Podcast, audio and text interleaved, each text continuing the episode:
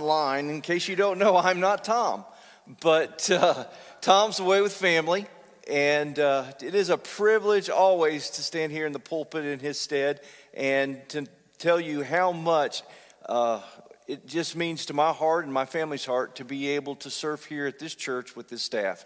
It's a great, great place. Well, if you were here at our uh, Christmas Eve service, Tom talked about coming home. And one of the things he mentioned was that, you know, even as good as home is, even as wonderful as it is, there's always something in our heart that longs for more.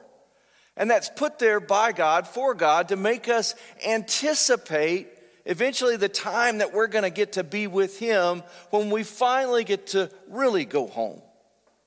Well, with that in mind, I want us to turn to Luke chapter 1.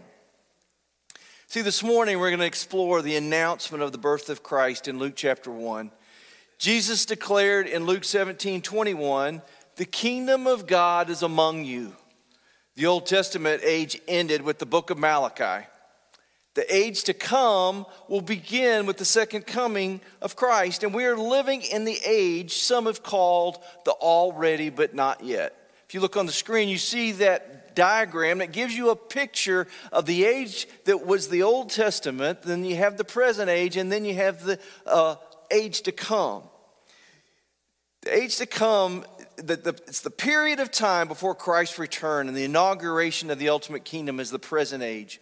To live in this already but not yet period of time is no easy task. See, to live in this already but not yet creates tension. To enjoy the now of the kingdom while living in the not yet makes us different than the rest of the world. We're continually challenged to set our minds on the eternal, the not yet, while living out God's plan and purposes for us today. Paul writes in Colossians, Since then you have been raised with Christ, set your hearts on things above, where Christ is, seated at the right hand of God. Set your minds on the things above, not on earthly things. For you died, and your life is now hidden with Christ in God. When Christ, who is your life, appears, then you will also appear with him in glory. See, Jesus challenges us in the Sermon on the Mount, on the Mount to live out the ethics of the kingdom in the here and now. But Paul also writes in Titus For the grace of God has appeared that offers salvation to all people. It teaches us to say no to ungodliness and worldly passions and to live self controlled, upright, and godly lives in this present age. So, the tensions for us in the already but not yet is real. Jesus referred to this in his words in Luke 17 The time is coming when you will long to see one of the days of Son of, of Man, but you will not see it. This longing stands in stark contrast to the casual neglect of our culture. Jesus also says in, in Luke 17, just as it was in the days of Noah, so also will it be in the days of the Son of Man. You see, in the days of Noah, while Noah built the ark, no one believed that it would flood or that the ark would be necessary. So, what's a good example of the already but not yet? We've all just experienced it. It's like seeing presents under the Christmas tree and waiting for the time to get to open them. Tom's favorite friend, C.S. Lewis, says this in his book, The Lion, the Witch, and the Wardrobe. It's always winter, but never Christmas. That's what it feels like to live in this already, but not yet. See, most people don't even process the fact that Jesus came once, let alone that he'll come again. Many believers don't believe or live in this reality in their hearts, and it isn't reflected in their lives. The not yet has been hard on so many as they have gone through persecution and hardship. And for the last 2,000 years, the question has been for the church how are we to live in the not yet as we await the return of Christ? This morning, I want to look at the first chapter of the Gospel of Luke. and look at four different aspects of this story that hopefully our hearts will be stirred to believe in the eternal, in the unseen, just as much as we live in the here and now, so that we can live for Christ with a renewed passion and energy as we enter into a new year. You see, when Luke wrote his gospel, more than 400 years had passed since Malachi's time, without a word of prophecy or a sign from a prophet of God. The book of Malachi was the door that closed the Old Testament era. Although rescued from exile and returned to Jerusalem from Babylon, Israel's return had not gone well. Life was hard, there was indifference, there was discouragement that had set in, there was a neglect of religious duty and a faltering faith in God. The book of Malachi was the last promise that Israel will receive until the, the events that we're going to read about and study in the, in the first chapter of Luke. And the priesthood that Malachi condemns eventually will control the religious and social life of Israel. And by the time of Luke, Israel will also be under the control of Rome. So Luke introduces us to a couple in this first chapter Zechariah and Elizabeth. Zechariah was an ordinary priest. He was one of seven or eight thousand priests of his day. The priests were divided into 24 divisions after they returned from Babylon, and each division had 300 priests. They were called to serve two one week terms during the year. They were chosen by lot to participate in the different events of temple worship. The name Zechariah means the Lord has remembered. Elizabeth, who is also of priestly descent, and her name means, My God is an absolutely faithful one. Both names pointed to the fact that God keeps his promises. You see, Zechariah and Elizabeth were righteous in the sight of God. It says this in verse 6. But there's a problem. The couple hadn't been able to have any children. In every culture, this can be a heartache, a disappointment, but for the women in ancient Hebrew culture, the burden of not having a child was seen as a disgrace, maybe even a punishment. We know from Scripture that Hagar looked down on Sarah and ridiculed her. We know that Leah referred to her former barrenness as misery. Infertile Hannah in 1 Samuel wept bitterly. Elizabeth even says in verse 25 of chapter 1 that she calls her barrenness a disgrace. We're told in this chapter that they were beyond childbearing age. There was no hope for children. They felt like their time had passed them by. At least so they thought. See, Jewish religious tradition was that as the priests came to the temple complex, they, there were lots that were cast to determine which role they would serve at the temple. In this case, the incense lot fell to Zechariah. And in an instant, Zechariah was at the pinnacle of his professional career. The honoring, the honor of offering incense was the grandest event of all events. No priest was allowed to enter into the Holy of Holies except on the Day of Atonement. But here in this event, Zechariah was allowed to enter into the holy place and offer sacrifice, offer incense on the behalf of the people as the sacrifice was being offered. Zechariah was serving God with all the other priests in his division in the heart of this beautiful, grand temple complex. The people were praying outside in the court of Israel. And then came the moment. Zechariah enters into the holy place before him was the richly embroidered curtain of the Holy of Holies. To the left was the table of showbread. Directly in front of him was the horn golden altar of incense, and to his right was the golden candlestick. Zechariah purified the altar, waited for the signal to offer the incense as the sacrifices were, went up to God, and they were wrapped up in the sweet aroma of incense and prayer. But as the offering and the incense were being offered, an angel appears to Zechariah, and he's struck with fear.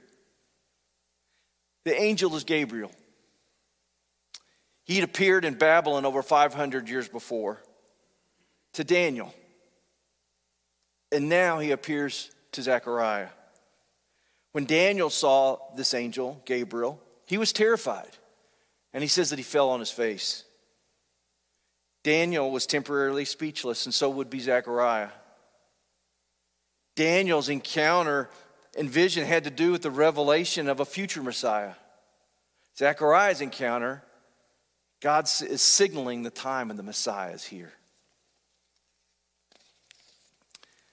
I want you to see something, though, about this angel. Before he begins to tell both Zechariah and Mary the message, he makes a proclamation.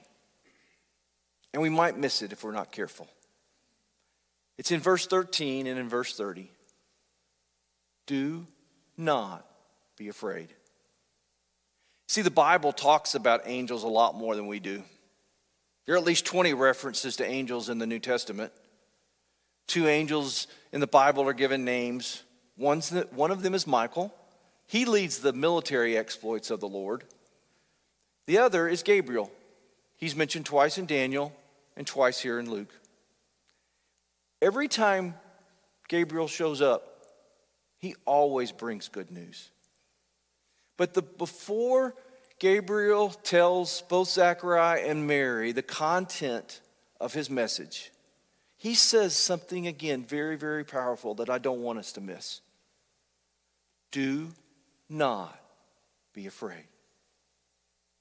See, Mary will handle her encounter with the angel a whole lot better than Zechariah. Zechariah was terrified of the angel, Mary was not. It goes without saying that seeing an angel is not normal activity. Just doesn't happen every day. But both Daniel and Zechariah, who were righteous men, they were really scared of the angel. I believe it was because coming in contact with the holy makes us aware of our sin. Proverbs 1 7 says, The fear of the Lord is the beginning of wisdom. See, I believe the presence of God through the angel struck fear in the heart of both Daniel and Zechariah because immediately they knew the condition of their heart and they were terrified. Mary, who was much more innocent, wasn't as afraid. And here's what I want you to understand if a person knows Christ, Christ has taken away our sin. He's taken away the wrath of God. The writer of Hebrews says, Let us draw near with a true heart and full assurance of faith, with our hearts sprinkled clean from an evil conscience and our bodies washed with pure water. Let us hold fast the confession of our hope without wavering, for he who has promised is faithful. See, because of the presence of Christ, we can run to God. Adam and Eve, when they sinned, they ran away from God, they hid. But the message of the angel, do not be afraid, through the power of Christ, tells us we can go to God despite our sinful condition. Hebrews the writer of Hebrews also says in 4:16, "Let us then approach God's throne with confidence, so that we may receive mercy and find grace to help us in our time of need." But this word from the angel to Zachariah and Mary also means something else. I think it means don't be afraid of the unknown. See, both Zachariah and Mary would be called upon to believe, have faith, press into the future. And the words of the angel are just as powerful today. You see, we, I, we all know we live in a world filled with fear. Most of it's justified. But that's why we must encounter the presence of God. 1 John 4 8 says, Perfect love casts out fear. You see, the opposite of fear is confidence. If we have confidence in God, our fears fade. That doesn't mean that everything will always turn out the way we want it to. But it does mean that we can walk into the hard circumstances of life and we do not do it alone. Hebrews 13, 5 says, I will never leave you nor forsake you. So, church, today, do not be afraid. Well, as we continue on, we see Zechariah and we see his doubt. see, the angel told Zechariah, Your prayer has been heard. Your wife Elizabeth will bear you a son, and you're to give him the name John. The verb tense here seems to refer to the, to the prayer that Zechariah had just offered. Therefore, some think that he had either been praying for a son or for the restoration of Israel, the Messiah, or both. These would have been prayers that both he and Elizabeth would have been praying for all their lives. But Gabriel's opening statement is a bombshell for Zechariah. John means God has been gracious, or God has shown favor. The logic of the name is clear. A prayer's just been offered for grace or favor, and that prayer was heard. A son will be born, and you're going to name him John because God has been gracious. In other words, aged Elizabeth will experience what she's longed for for years. Gabriel then gives a description of John, their son. He's going to have a heart that follows passionately after God. Jesus would later say, I tell you the truth. Among those born of women, there has not risen anyone greater than John the Baptist. John would be filled with the Holy Spirit. He would lead a revival that would ignite a nation and prepare the nation for Jesus' ministry. John was a forerunner not just for Christ, but for those who would be followers of Jesus because he was filled with the Holy Spirit. Zechariah's world, though, must have come to a standstill. As Gabriel awaited Zechariah's response to this powerful declaration, Zechariah, though, responds with complete disbelief. He asks the angel, how can I be sure of this? I'm an old man, and my wife is well along in years. See, Zechariah shouldn't have doubted for a number of reasons. He was a man of faith, he knew the scripture. God had done this before, and he could do it again. He was a righteous man. He ought to have had a bigger view of God. And if all of that wasn't enough, he saw an angel. and the angel wasn't just an angel, it was Gabriel. And yet he doubted. He disbelieved. This was serious, guys. because his doubt, he implicitly denied the power that would be so central to the gospel the power of the resurrection. If God could not give Zechariah's wife Elizabeth the ability to conceive, how could he raise Jesus' body from the grave? The priest's unbelief unknowingly was subversive to the entire message of the gospel. The coming of Christ, the work of Christ, would do no one any good without faith to believe. It may have been because of disappointment, it might have been because of discouragement. But for whatever reason, Zechariah didn't believe that God could answer his prayer. Now, I want to take just, you know, as Tom does, I want to take an aside here. And I want to ask you a serious question. How often do you pray a prayer and not really believe that God can answer? I think we all do at times. Gabriel reacted decisively to Zechariah's doubt in verse 19 and 20. His declaration reminded Zechariah where he'd come from and who he was, and it was a contrast to Zechariah's unbelief. I stand in the presence of God. That statement was meant to shame the priest, as was his emphasis on Zechariah's rejection of the good news. And the penalty for the man's unbelief fit the offense. Because Zechariah's tongue had uttered unbelief, he was struck speechless. The aged priest would have nine months of silence and plenty of time to contemplate the condition of his heart. It didn't take long for priests to offer incense, and normally the priest came out quickly to lead in the blessing to the people. The crowd wondered at the delay, and when Zechariah finally emerged, he couldn't pronounce the blessing, for he was mute.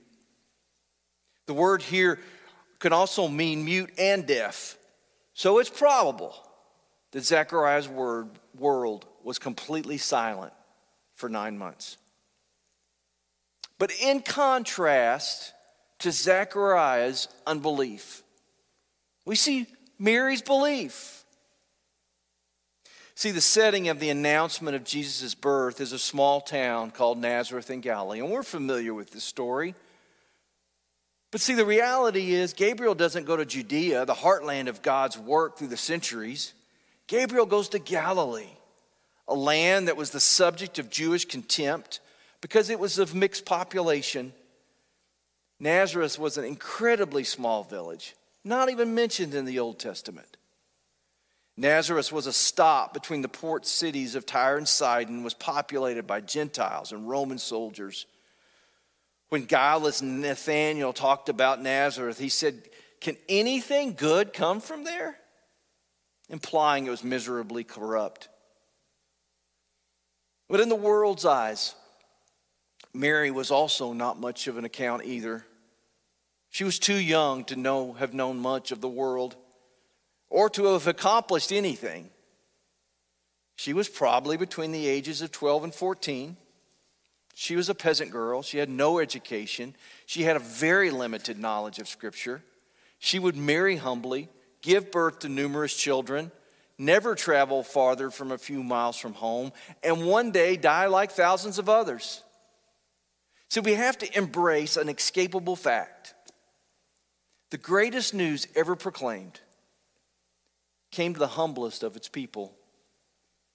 Mary says exactly this in her song in Luke 1 46 through 48. She says, My soul praises the Lord, and my spirit rejoices in God my Savior, for he has been mindful of the humble state of his servant. In verse 26, the angel continues and he says to Mary, Greetings, O favored one, the Lord is with you. See, Mary's humility, her humble state, makes her the person that God chose above everyone else to pour out his favor upon. And we see this, we see this humility in the contemplative nature of her soul. The literal translation of verse 29, when Mary was troubled at the saying of the angels, really means that she took the angel's words and she pondered them. She, caught, she held them close to her heart She's such an example to us in our frantic culture because it, it takes contemplation, it takes seriousness as we handle God's word to understand the message that He wants to communicate to us. So, so Mary's humility, her attitude, was what set her apart. But now Gabriel tells her about his purpose and mission. He said, but the angel said to her, Do not be afraid, Mary. You found favor with God.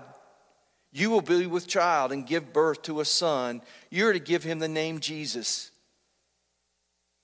In other words, you're going to have a, a baby boy. This is going to be the Messiah. But the most important and powerful thing, and you can, you can read those verses 31 through 34 and see the message, all the things that the angel said. But the most important thing that the angel says to her, and look with me in verse 37, he says, Nothing is impossible with God. The fact that God does the impossible begins with His grace. The miracles of the birth of Christ, the miracle of the birth of Christ, begins with God being able to do the impossible. At the heart of this proclamation is God's grace and the fact that we simply don't have to perform for Him. This grace is the one thing that can transform a human life. See, we're all broken. We've all failed in one way or the other. And God comes to us and gives us His grace when we don't deserve it. And the more we walk into that grace and believe it and claim it, and we find power to live life differently, we still fail. But grace has the power to change us. His grace is what made all of these other proclamations about the life of Jesus possible. It would be through his grace that all of the things that the angel told Mary would come to pass. See, Mary takes these words of the angel, she holds them in her heart.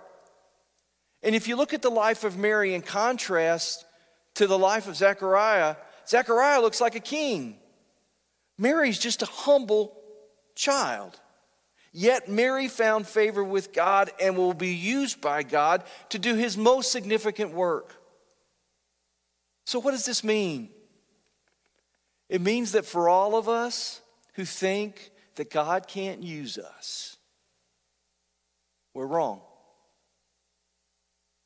It means that for all of us who feel like we don't have what it takes, we're wrong. See, God's plan is to use ordinary people who are open to His work and through the Holy Spirit depend on His grace. See, the, the news that Mary would have a son and the child would be God's son would have been staggering. Mary was hearing that she would be the mother of the long awaited Messiah. We can't miss this. Gabriel's words were an interpretation of 2 Samuel chapter 7 verse 8 through 16. It was a foundational messianic prophecy called the Davidic covenant. Mary heard these words. She knew their implications. She understood the gist of the angel's announcement. And it was this You're going to become pregnant. You're going to call your son's name salvation, Yeshua. Jesus. He's going to be the Son of God.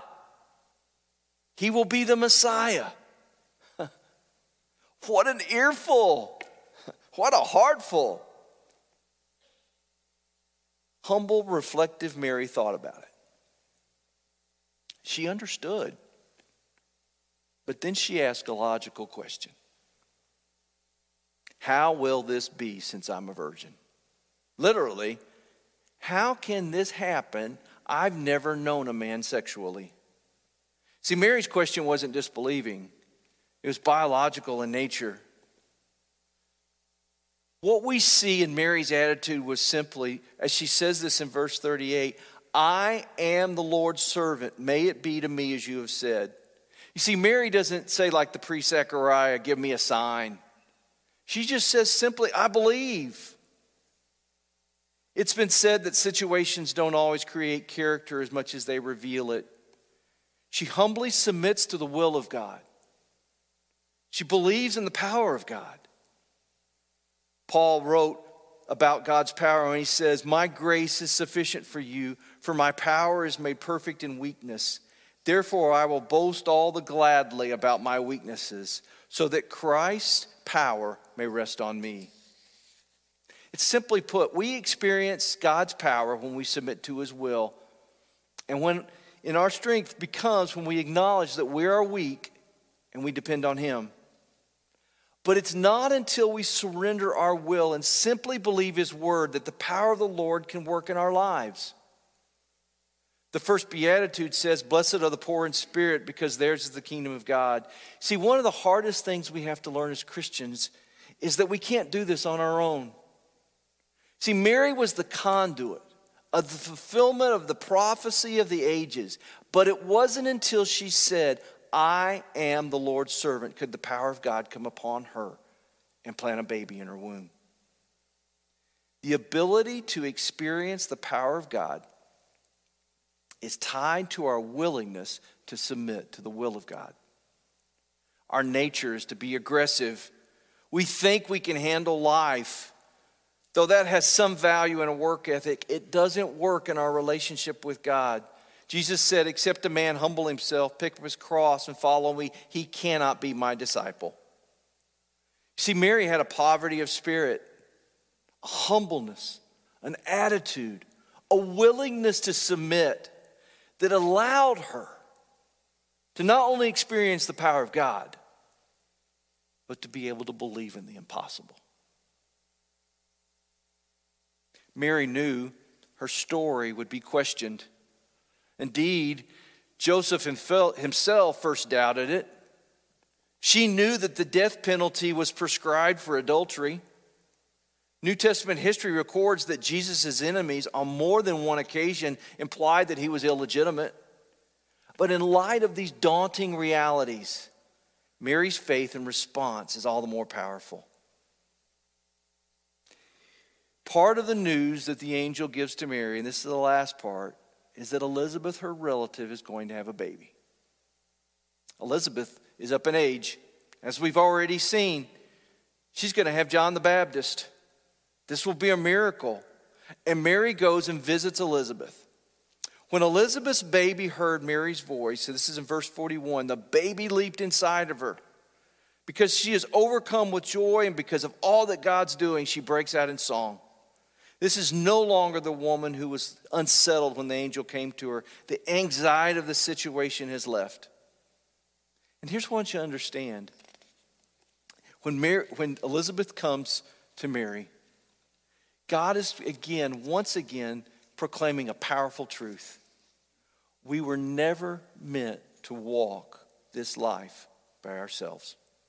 See, Mary and the ordeal she would walk was the reason it was so important for Zechariah to believe and for Elizabeth to experience the impossible six months before Mary. See, Elizabeth was an example of God's faithfulness to Mary.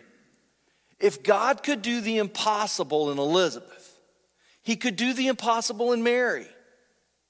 See, God provides for us through our brothers and sisters in Christ. When He provides the ability to walk through the challenges and difficulties of life, it is always with the mindset that we share this experience with one another. I know we live in a time when we are very, very isolated. But the reality is, and the truth of this message is that we were never meant to walk this road alone. And the other reality is, God wants to provide Elizabeth for, for you and me as we walk through this life. But the other part is, he may want you to be an Elizabeth to walk with a Mary. See, if Christ is in us, Mary's humility, her openness to God, her posture of submission, and our belief in God's power is our model for discipleship. It gives us the ability to really believe, really believe that we do not have to be afraid and that God still does the impossible. As we enter into a new year, as we are reminded that Christ has come, and we live in the already but not yet. Have you trusted your fear to the Lord? In your fear, have you run to Him and experienced His presence? Because I promise you, if you do, your heart will be renewed. You will find new strength. And you once again will be able to believe that God does the impossible. Let's pray. Father, you did a, a work of grace in the life of Mary. But God, you want to do that work of grace in our life as well. Father, I know that we are all unsettled in one way or the other about what the days ahead hold for us. But God, we know that when we depend on you in that grace and humility that Mary so exemplified, that God, that we will experience your power, your mercy, your salvation in ways that humble us and drive us deeper into you. So, Father, today as we come to this close of this service, Father, I pray that you not only will stir our hearts with a renewed passion and a new sense of your presence, but God, give us strength to believe that you still do the impossible. In Jesus' name, amen.